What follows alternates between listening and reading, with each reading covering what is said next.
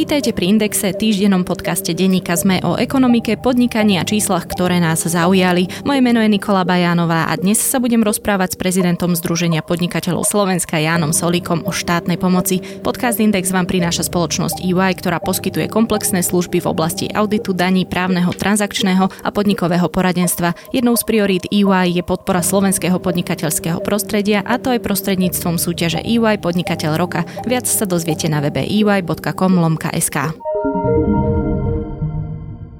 Pán Solík, začneme tým kilečkom, teda viac ako stovkou opatrení pre podnikateľské prostredie, ktoré nestihli poslanci schváliť v parlamente na júnovej schôdzi, respektíve ani sa to tam nedostalo. V prvom rade je to veľký problém, že sa to nestihlo, alebo nie je až taký dôvod e, sa nejako špeciálne vzrušovať, že sa to posúva? Ten balíček, ktorý schválila vláda, má hodnotu niekoľko desiatok miliónov eur v úsporách, ktoré podnikateľské subjekty budú mať, ak sa nebudú musieť venovať administratíve a rôznym zbytočným povinnostiam, ale jednoducho budú môcť tieto financie investovať do svojho biznisu a do jeho rozvoja a prípadne naštartovania v súčasnej situácii. To, či bude ten balík schválený o mesiac skôr alebo neskôr, nie je zásadný problém, ale samozrejme tým, Už ako plinie čas, tak nebudú šetriť tie zdroje, ktoré by ušetrili. A druhá dôležitá vec je ale, aby bol schválený v takej podobe, v akej ho schválila vláda, pretože už medzičasom vidíme e, rôzne lobistické skupiny, ktoré sa snažia jednoducho opatrenia, ktoré im e, rušia štátom garantovaný biznis z toho materiálu dostať preč. Presne to je tá otázka alebo tá vyčitka, že či sa teraz viac menej nezačne to pripomienkové konanie nejakým spôsobom komplikovať a nakoniec presne tá stovka alebo teda tých 114 opatrení, či koľko presne ich je, bude vyzerať inak, ako ich schválila vláda. Zostáva veriť, že sa budú čo najviac podobať tej verzii, ktorú schválila vláda. My keď sme si robili také porovnanie tohto antibyrokratického balíčka s tými predošlými, pretože takéto materiály chystala aj predošla vláda, tak sme vlastne zistili, že z hľadiska rozsahu je tento súčasný balíček väčší ako všetky tri predošlé dokopy. Ale to, čo je dôležité, že je aj najkonkrétnejší, pretože tam viac ako 80 tých opatrení má termín plnenia ešte tento rok a keď to porovnáme s tými predošlými balíčkami, tak ten z roku 2017 ešte dodnes nie je úplne naplnený. No a teda už ste naznačili, že veľká časť toho pomáha odburávať tú byrokraciu, tú administratívu, čo bola dlhé roky veľká výčitka. Teda teraz by sa mali podnikatelia tešiť na úplné odburanie, bude zrazu možné komunikovať so štátom výlučne cez, hm, ja neviem, online nejaké platformy, alebo toto ešte nemáme tak na dosah? Tak ten balíček určite nie je všeliekom, ale je to pozitívny signál smerom k podnikateľskému prostrediu a zároveň e, určite nevyrieši všetky administratívne a byrokratické problémy. Naozaj berieme to ako prvý krok. Ja si možno pomôžem niekoľkými takými príkladmi, pretože tam sú také skupiny opatrení, ktoré sa dajú demonstrovať na jednom, dvoch konkrétnych príkladoch. My napríklad každý rok robíme anketu Byrokratický nezmysel roka a v tomto balíčku je až 17 týchto nezmyslov a ono sú to niekedy často také veci, že sa človeku rozum pozastavuje, že to jednoducho tie opatrenia nepomáhajú nikomu, ani tomu, kto ich vymyslel, ani podnikateľovi, ale stoja čas a peniaze, na čo je napríklad dobré, že v súčasnosti musíte mm, detské leporelo alebo román pre ženy posielať do parlamentnej knižnice, aby sme uchovávali kultúrne dedičstvo alebo mnohé ďalšie lepšie. Potom sú tam také veci, ktoré pomôžu podnikateľom a, a pocítia ich aj finančne, napríklad to, že sa zreálnia pohonné hmoty, ktoré sa dávajú do daňových nákladov, pretože dnes e, si každý môže dať iba toľko, koľko má auto uvedené v techničáku a asi málo komu auto jazdí a spotrebuje toľko, koľko je napísané v technickom preukaze. Ďalej je tam opatrenie, ktoré sa týka auditov. To zvýšenie tých hraníc je veľmi dôležité najmä pre firmy, ktoré ten audit jednoducho nepotrebujú, pretože majiteľ a šéf firmy je tá istá osoba. Audit vznikol preto, aby majiteľia, ktorí sú akcionármi akciových spoločností, vedeli, či to, čo im hovorí manažment, je pravda. A naozaj v rodinnej firme, kde majiteľ vie, čo sa tam deje, nepotrebujeme takúto povinnosť a stojí ich tisícky eur ročne. A potom sú tam e, taká ďalšia množina opatrení, ktorá súvisí s prístupom štátu ku kontrolám. A dobrým príkladom je napríklad tá druhá šanca pri zistení drobných nedostatkov pri kontrole obchodnej inšpekcie. Jednoducho, ak príde obchodná inšpekcia na kontrolu a ten podnikateľ zanedbal nejakú administratívnu povinnosť, nikomu tým neuškodil a v tej chvíli ju odstrániť, tak za to naozaj nepotrebuje dostať niekoľko stovák eur pokutu. Poďme k ďalšej aktualite a to, že firmy a odborári sa tento týždeň nedohodli na výške minimálnej mzdy na rok 2021. Rozhodovať o nej teda bude vláda. Čo očakávate, že sa bude vlastne v tejto súvislosti diať? Lebo doposiaľ sa vláde vyčítalo hlavne to, že minimálnu mzdu aj sa dá povedať, že zneužívala na náhaňanie preferencií. Bude to tentokrát inak podľa vás? Tak zostáva veriť, že uvidíme iný prístup. Čo je dôležité povedať je, že prečo vlastne je každoročne taká veľká diskusia o minimálnej mzde. Z pohľadu firiem ten problém nie je ani tak pri tej najnižšej úrovni, o ktorej sa často v médiách najviac hovorí, pri tom, že minimálna mzda má tzv. koeficienty a jednoducho podľa toho, ako náročné je povolanie, tak takým koeficientom sa tá minimálna mzda násobí. A v istých prípadoch je to až dvojnásobok toho čísla, ktoré všade počúvame, čiže dnes minimálna mzda pri niektorých povolaniach je viac ako 1000 eur. A keď k tomu prirátame to, že je naviazaná, že na minimálnu mzdu sú naviazané rôzne príplatky a ďalšie veci, tak jednoducho v niektorých regiónoch a v niektorých prípadoch to číslo je proste ekonomicky neúnosné.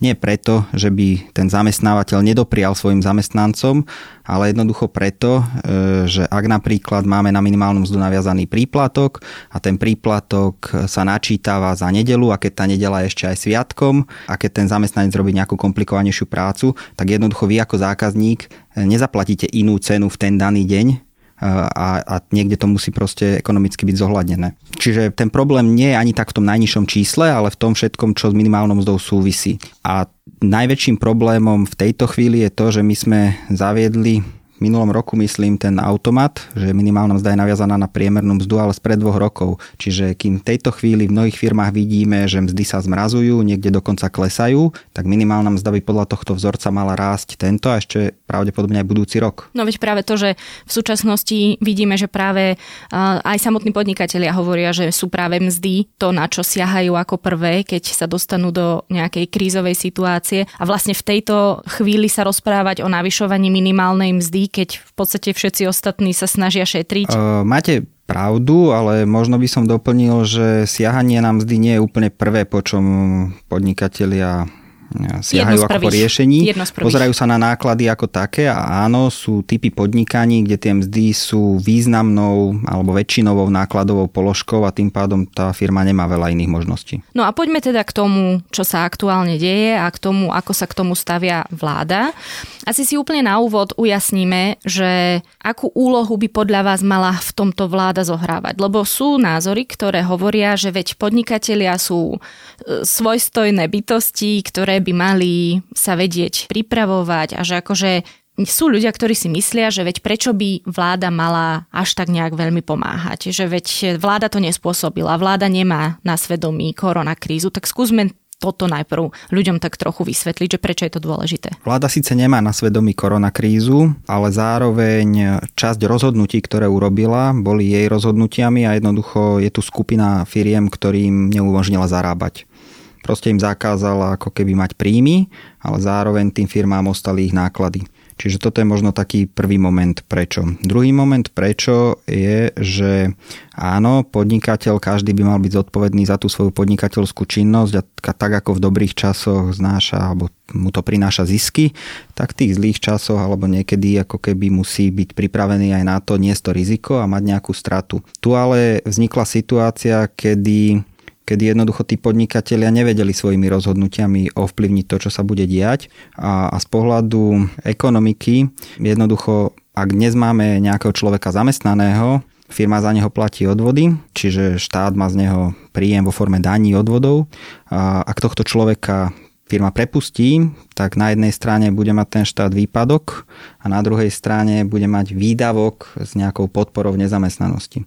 Čiže je aj v záujme štátu, aby tá zamestnanosť nejakým spôsobom bola udržaná. A rozumiem aj tomu pohľadu, že jednoducho všetci sú s nastrčenou rukou a čakajú nejaké opatrenia, pomôžte nám, ale už menej sa rozpráva o tom, že tá pomoc musí byť na úkor niekoho, pretože niekto ju musí zaplatiť. A zatiaľ počujeme len ktorému všetkému sektoru alebo ktorej skupine obyvateľstva treba pomôcť. Okrem iného sa v posledné dní rieši, že vláda dáva na pomoc podnikateľom príliš málo peňazí.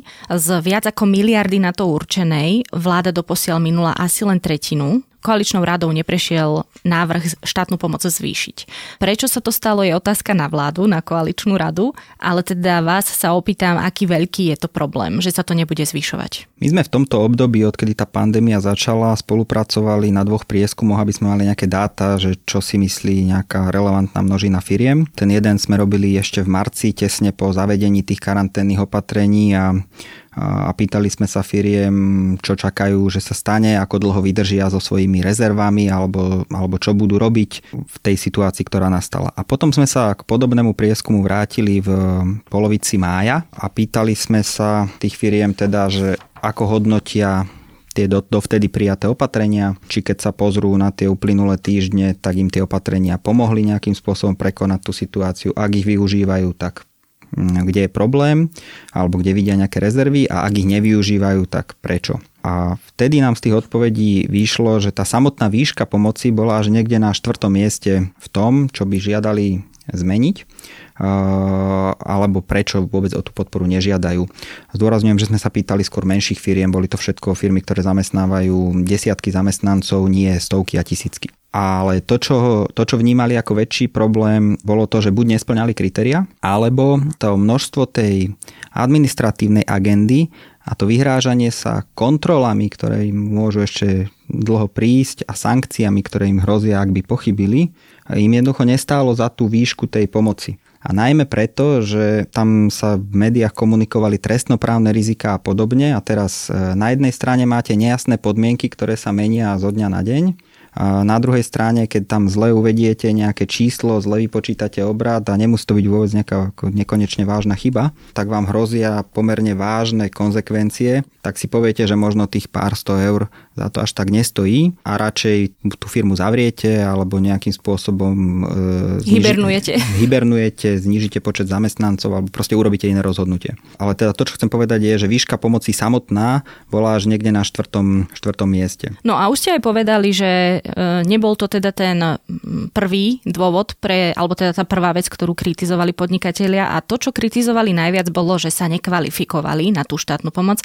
A práve preto je tá ďalšia dôležitá otázka, či je táto pomoc adresná, že či ju naozaj dostávajú tí, ktorí by ju dostať mali alebo teda mohli a kto sú tí ľudia, ktorí by ju podľa vás potrebovali najviac? Tých skupín, ktoré potrebujú nejaký typ pomoci je pomerne veľa. Tie zasiahnuté sektory sú rôzne. Nám zo všetkých tých e, našich prieskumov vychádza, že sú verejne najviac ako keby postihnuté gastro a cestovný ruch, čo samozrejme neznamená, že tí ostatní nepotrebujú alebo nemajú problém. Ale pokiaľ ide o tú vašu otázku, že či je adresná. Či je tá pomoc adresná. No jednoducho vidíme veľké množstvo firiem, ktoré cez to si to prepadajú. Zároveň ale vidíme aj desiatky tisíc takých, ktorí jednoducho splnili tie kritéria, dostali žiadosť, čiže možno sa treba pozerať na tie konkrétne segmenty a tam hľadať, že, že či tam nie je nejaká relevantná množina firiem, ktorá nám z toho hľadáčika uniká. A ešte možno pokiaľ ide o tú pomoc, ja by som sa možno vrátil k tomu, že my tú pomoc celú dávame do jedného vreca, ale tam sú podľa mňa tri skupiny opatrení a, a tak sa na ne treba aj pozerať. Tou prvou skupinou sú odklady daňových priznaní odvodov, očerky a podobne, kde to fungovalo relatívne dobre a aj včasne. Potom bola druhá skupina opatrení, čo boli dotácie buď na záchranu pracovných miest alebo živností, alebo tie, ktoré sa rozbehli len nedávno a to sú dotácie na nájmy. Tu vidíme rezervy najmä z hľadiska rýchlosti a časť firiem teda kritizuje aj tú výšku tej pomoci. Pokiaľ ide o nájmy, tam je to v tejto chvíli ešte ťažké vyhodnocovať, pretože je to zhruba týždeň, e, čo sa tie žiadosti príjmajú. Poskytnuté boli niekoľko teda prvých e, dotácií, ale ja si myslím, že tá najväčšia, ten najväčší nával ešte len príde a tam aj uvidíme, že či sú s tým nejaké vážnejšie problémy alebo nie sú. E, my zatiaľ vidíme jednu takú oblasť, rozumieme prečo ministerstvo hospodárstva pristúpilo k elektronickému príjmaniu tých žiadostí, pretože to je jediný spôsob, ako zabezpečiť rýchle vybavovanie. Na druhej strane najmä menšie firmy, ktoré nepoužívali doteraz elektronické podpisy, sa boria s týmto. A potom je tam ešte napríklad množina e, firiem, ktorá má zahraničných konateľov, ktorí z hľadiska nejakých plných mocí, ktoré majú papierovo udelené svojim tu na advokátskym kanceláriám a podobne, nevedia nejako zadministrovať tieto žiadosti. No a treťou skupinou vlastne pomoci boli bankové úvery a bankové záruky, ktoré mali posilniť likviditu firiem. A aj tam, keď sme sa na túto problematiku pozerali, 7 týždňov od ohlásenia prvej pomoci boli tie úvery poskytnuté dva. Dnes sú to väčšie čísla, ale stále to nie sú tisícky. Ten proces tých antikoronazáruk e, a zazmluvňovania bank sa dokončuje. Ten, tento týždeň boli ohlásené ďalšie banky, ktoré podpísali zmluvy, ale jednoducho, kým v zahraničí sme videli, že tieto úverové peniaze dostávali firmy už v marci, tak my sme v júli a tá pomoc začína fungovať. Ešte predtým, ako sa trošku podrobnejšie k týmto veciam dostaneme, spomínate ľudí, ktorí prepadávajú tým sitom a to sú teda ktorí? Ktorí sú tí, ktorí sa nekvalifikovali na tú pomoc. Akože je to samozrejme asi veľmi individuálne a tých príkladov by sa dalo nájsť veľa, ale vychádza vám z toho nejaká jedna skupina, na ktorú sa zabudlo alebo nemyslelo? Existuje jedna skupina, na ktorú by sa že zabudlo a bola by nejaká extrémne významná. Skôr sú také ako stredne veľké množiny, ktoré nájdete či už medzi umelcami alebo ich nájdete medzi podnikateľmi v sektore cestovného ruchu. Nájdete napríklad takéto firmy medzi tými, ktoré za posledný rok expandovali, veľmi narástli čiže investovali veľmi veľa svojich zdrojov a tým pádom ako keby porovnávať ich tržby z pred roka s tými, ktoré majú dnes, tak napriek tomu, že majú pokles, e, tak ho tam jednoducho nie je vidno. Inak jedna z tých vecí, ktorá ma veľmi zaujíma, pomerne málo sa o nej hovorí, presne vy hovoríte o tých, ktorí expandovali, ale čo tí, ktorí len začali? tí sú definitívne odsudení viac menej tak na mm, buď strasti plný začiatok, oveľa viac strasti plný začiatok, keďže vieme, že ten začiatok podnikania je vždy ten najťažší, alebo na úplný zánik? Pri tých, ktorí začínali, opäť sa nedá povedať a hodiť ich do jedného vreca, že ako to s nimi bude. Samozrejme, pre niektorých e, ten začiatok bol možno aj koncom, ale sú určite aj takí, pre ktorých to možno bolo síce pomalší rozbeh, e, možno zaťažkávacia skúška na tom začiatku, ale to len oddialilo jednoducho ten štart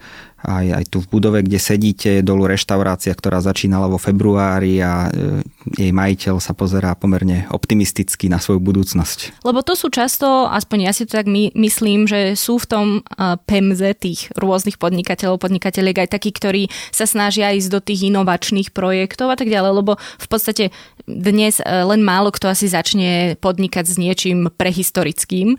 Čiže či takto nestrácame aj nejakú takú tú pridanú hodnotu toho podnikania vzdelávania, tú modernú vlnu. Ja sa vrátim možno k jednému z tých našich prieskumov. My keď sme sa ešte v tom marci pýtali firiem, ako sa s tou situáciou vysporiadávajú, tak zhruba každý desiatý podnikateľ nám odpovedal, že, že vymýšľa nejaké nové riešenie, nejaký nový produkt, jednoducho inovuje. V tom čase to bolo ten prvý týždeň tej karantény, to bol každý desiatý ja verím, že dnes je to väčšia množina a aj vidíme počas toho obdobia, že mnohé firmy prišli s novými produktami a tak ďalej. Čiže tu jednoducho je množina firiem, ktoré sa s tou situáciou vysporadujú tak, že ju vnímajú ako niečo, čo prišlo a musia s tým žiť. A aj množina takých, kde jednoducho to buď nie je objektívne možné, pretože ak musíte mať zatvorenú prevádzku, neviete predávať cez um, online kanály alebo niečo podobné, tak jednoducho nemáte veľa možností, ako sa s tou situáciou vysporiadať. No a z tých opatrení, ktoré sme spomínali, či či už tie príspevky alebo teda dotácie na náhradu mzdy, na mzdu, náhradu straty príjmu alebo čo ja viem, dočasnú ochranu podnikateľov a tak ďalej. Čo využívali podnikatelia najčastejšie? Tá odpoveď sa asi najlepšie dá zistiť zo štatistík, e, ktoré sú pri tejto pomoci. Ja môžem vychádzať z toho, čo, čo nám vyšlo z z toho nášho posledného prieskumu, kde firmy hovorili, že úplne najčastejšie využívali tie prvé dve opatrenia, ktoré zaviedlo ministerstvo práce. Ono to logicky asi súvisí aj s tým, že boli najdlhšie k dispozícii. A potom z tých e, zvyšných opatrení to boli napríklad e, tie odklady sociálnych odvodov, respektíve ich odpustenie, odklady preddávkov na daň a tak ďalej. Už sme aj spomínali vlastne ten, eh, ten nájom, eh, tie dotácie na nájom. Je možné o ne žiadať do konca novembra, ak sa nemýlim. Zatiaľ je to teda tak stanovené. Je možné, že sa to bude podľa vás aj predlžovať, že pokiaľ tá situácia bude pretrvávať, tak sa s tým ráta aj nejako do budúcnosti? To, či sa konkrétne opatrenia, napríklad toto, ktoré spomínate a ktoré má termín do novembra, budú predlžovať, je asi skôr otázka na ich tvorcov. To, čo možno mm, ja by som podotkol, je, že pri viacerých formách tej pomoci vidíme síce správne kroky, ale prichádzajú pomerne neskoro a výrazne znižujú predvídateľnosť podnikateľského prostredia.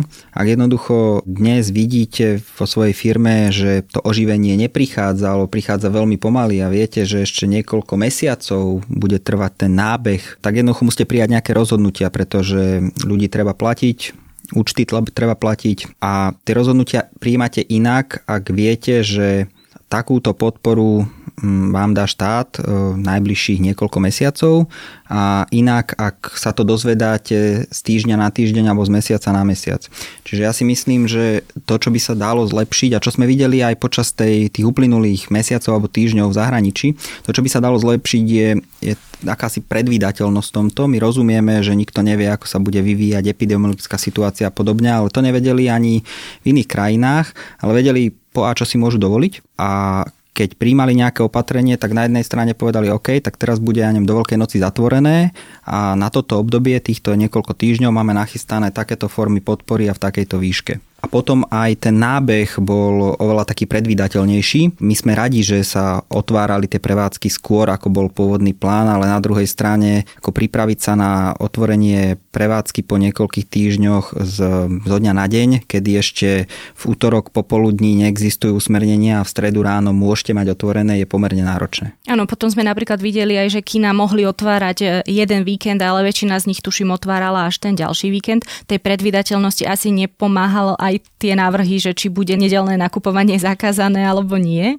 A zároveň ale treba povedať, že jedna vec je, že ten podnikateľ mal ako slobodnú možnosť, že môže a nemusí otvoriť, ale mnohé tie opatrenia, ktoré súvisia s tou kompenzáciou tých škôd a strát, sú naviazané práve na tie dátumy, odkedy dokedy bolo povinne zavreté. Uh-huh. Čiže ak aj niekto otvoril neskôr, tak sa tá pomoc tak či tak vzťahuje iba na, na to obdobie, kedy to bolo už dovolené, nie kedy sa on rozhodol. Uh-huh.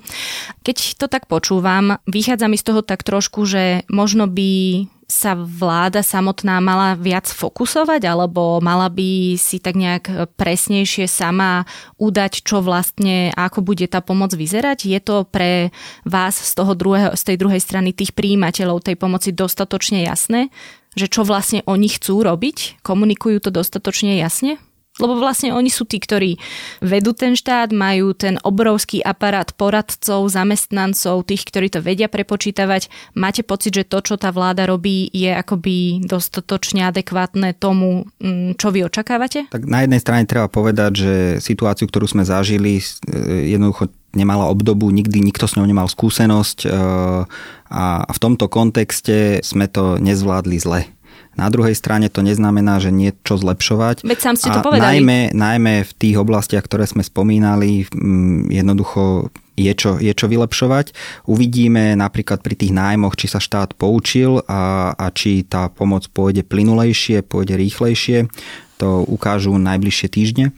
A pokiaľ ide o to, čo by možno v tejto chvíli uh, vedeli tí vládni predstavitelia robiť, tak je to ako keby to, to, čo to podnikateľské prostredie v tomto momente potrebuje, okrem opatrení, aké predstavil minister hospodárstva, da verme, že prejdú v parlamente, uh, tak je jasný signál, že, že čo vláda ide robiť, aby pomohla tej ekonomike nadýchnúť sa po tejto situácii, to na jednej strane, a na druhej strane jasný plán, čo sa stane, ak by sme tu zažili z epidemiologického hľadiska nejakú druhú vlnu, lebo asi očakávať, že znova urobíme to isté, e, by bolo ekonomickou samovraždou. Ale v tejto chvíli asi ešte nie je dostatočne jasné, že čo bude, ak bude druhá vlna. Počuli ste už nejaké treba signály počuli alebo nejaké, nejaké informácie? Počuli sme nejaké náznaky, ale, ale nepočuli sme komunikáciu nejakého jasného plánu, že takýto bude postup keď sa to stane. No a predstavme si, že tá situácia odznie, jedného dňa sa kríza skončí. Máme sa na ten moment pripravovať už teraz a ako by sme to mali robiť? Čo potrebujeme už teraz robiť preto, aby sme zvládli ten reštart ekonomiky? Tie samotné uplynulé týždne nám ukázali niekoľko vecí. Jedna je to, že z jedného dňa na druhý prišli situácie, s ktorými nikto nepočítal. Problém, na ktorý firmy dlhodobo poukazujú, je prílišná preregulovanosť, veľa povinností, veľa zbytočných povinností a tak ďalej. Mnohé z nich boli v tomto období pozastavené, odložené, jednoducho nemuseli ich firmy plniť, ale to, čo, to, čo tá doba ukázávala, je to, ako potrebná je flexibilita, minimum byrokratických prekážok, pretože tí šikovnejší, pokiaľ im nezvezujeme ruky, tak sa nejako vynájdu. Ak im však dáme príliš veľa pravidiel, ktoré jednoducho so situáciami, ktoré nastávajú, nepočítajú, tak im jednoducho neumožníme ten svoj nejaký um, talent a nápady realizovať.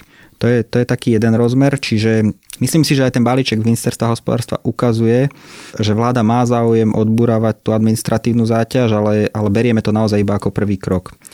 A potom druhým momentom je, že znižovanie administratívnej a regulačnej záťaže v tejto situácii stačiť nebude. My jednoducho musíme ísť aj do opatrení, ktoré budú mať rozpočtové dopady. Či už je to nejaká forma podpory investícií cez dane, to sa dá spraviť rôzne, alebo zníženie ceny práce, ktoré opäť sa dá spraviť rôzne. Jednoducho tie kľúčové problémy, na ktoré, na ktoré podnikateľská obec poukazuje, bude treba riešiť. A ešte jednu situáciu nám možno tá kríza, alebo to krízové obdobie ukázalo a to, že e, to, čo sa dlhé e, roky nedarilo v oblasti digitalizácie a komunikácie elektronickej so štátom, tak sa zrazu dalo. Ja si myslím, že je dôležité, aby z týchto dočasných opatrení e, sa stali trvalé riešenia. A možno ešte taká posledná poznámka. Vidíme, že Európska komisia pripravila pomerne zásadný balík, ktorý môžeme využiť na reformy v mnohých oblastiach. Dlhodobo vidíme rezervy napríklad v školstve a v ďalších. Dôležité bude, aby sme tie peniaze vedeli efektívne minúť a to slovo efektívne počiarkujem, lebo minúť sa dajú vždy, ale iba časť tých zdrojov budú nenávratné, tam čas bude treba vrácať a my jednoducho, ak neurobíme z nich opatrenia alebo nejaké reformné kroky, ktoré vytvoria predpoklady na to, aby sme ich vedeli ľahšie vrácať, tak sa nám to v budúcnosti vypomstí. O štátnej pomoci podnikateľom som sa rozprávala s prezidentom Združenia podnikateľov Slovenska Jánom Solikom. Podcast Index vám prináša spoločnosť EY, ktorá poskytuje komplexné služby v oblasti auditu, daní, právneho, transakčného a podnikového poradenstva. Jednou z priorít EY je podpora slovenského podnikateľského prostredia a to je prostredníctvom súťaže EY Podnikateľ roka. Viac sa dozviete na webe ey.com.sk.